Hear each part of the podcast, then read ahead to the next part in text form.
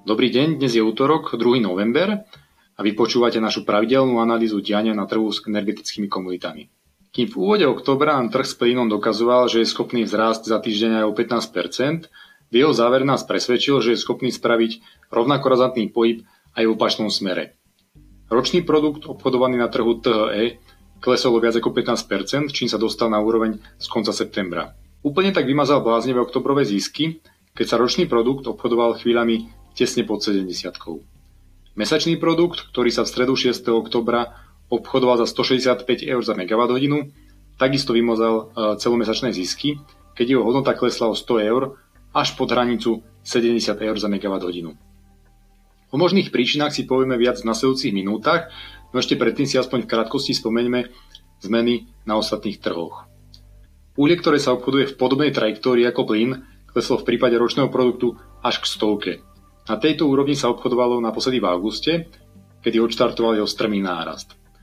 K poklesu cien uhlia v rozhodujúcej miere prispeli kroky Číny, ktorá zatlačila na bane, aby začali ťažiť oveľa viac v záujme zaistenia energetickej bezpečnosti regiónu a s cieľom stlačenia cien komodity na výrazne nižší úroveň.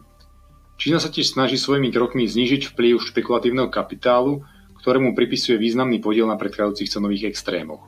O 10% klesli aj ceny elektrickej energie, ktorá reagovala na pokles cien vstupných surovín. Emisné povolenky a ropa zakončili týždeň prakticky s minimálnymi zmenami. Strmý pokles cien po krátkom období stabilizácie nastal 28. októbra po tom, čo ruský prezident Vladimír Putin nariadil Gazpromu, aby po tom, čo naplní ruské zásobníky v Rusku, začal plniť zásobníky v Európe, tie, ktoré sú pod ruským manažmentom. Tie sú v tejto chvíli naplnené len na 33% a výrazne ťahajú nadol priemerný stav naplnenosti zásobníkov situovaných v Európe. Toto vyhlásenie, ktoré naznačilo možnosť navýšenia exportu plynu z Ruska, viedlo k následnému výpredaju, hoci neobsahovalo špecifikáciu, o koľko by mohol ruský export zrásť a ktorý plynovod by Gazprom využil na navýšenie dodávok. Nespomenul som, že Gazprom očakáva, že ruské zásobníky by mohol mať naplnené k 8. novembru, teda už o týždeň by prichádzala do úvahy možnosť navýšenia dodávok do Európy. Ešte pred Putinom trh reagoval na správu z Nemecka, kde tamojšie ministerstvo energetiky dalo zelenú plynovodu Nord Stream 2. Podľa ich vyjadrenia plynovod neohrozuje bezpečnosť dodávok do Európy a teraz je na rade nemecký regulátor, ktorý by mal posúdiť, či je plynovod v súlade s nemeckým právom. Vrátim sa ešte k ruským dodávkam. Všeobecné nadšenie mierne opadlo po tom, čo Gazprom cez víkend Zastavil tok do Nemecka cez plynovod Jamal, ktorý ešte 28. oktobra dopravil do Nemecka na Malnov viac ako 222 GWh.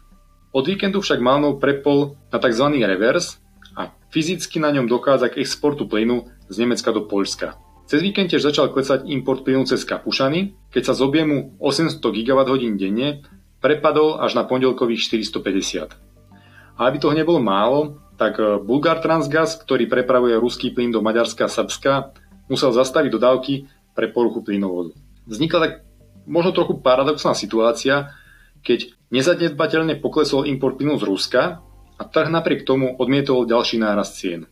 Ak nárastu nedošlo ani dnes, keď sa uskutočnili aukcie kvartálnych prepravných kapacít z Poľsku a Ukrajinu, Gazprom si na štvrťročnej báze nezarezervoval žiadnu kapacitu, čo len potvrdzuje zámer Gazpromu sústrediť svoju pozornosť na prepravné trasy, ktoré obchádzajú jeho geopolitických rivalov. Čo očakávať od nasledujúcich dní? Minimálne počas najbližších dvoch týždňov by sa denné teploty mali udržať pod úrovňou dlhodobého normálu. Nízke teploty štandardne dvíhajú dopyt z dôvodu potreby vykurovania. Začiatkom budúceho týždňa sa možno dozvieme, akým spôsobom chce Gazprom plniť zásobníky v Európe, keďže v tom čase by už tie ruské mali byť naplnené na stanovenej úrovni.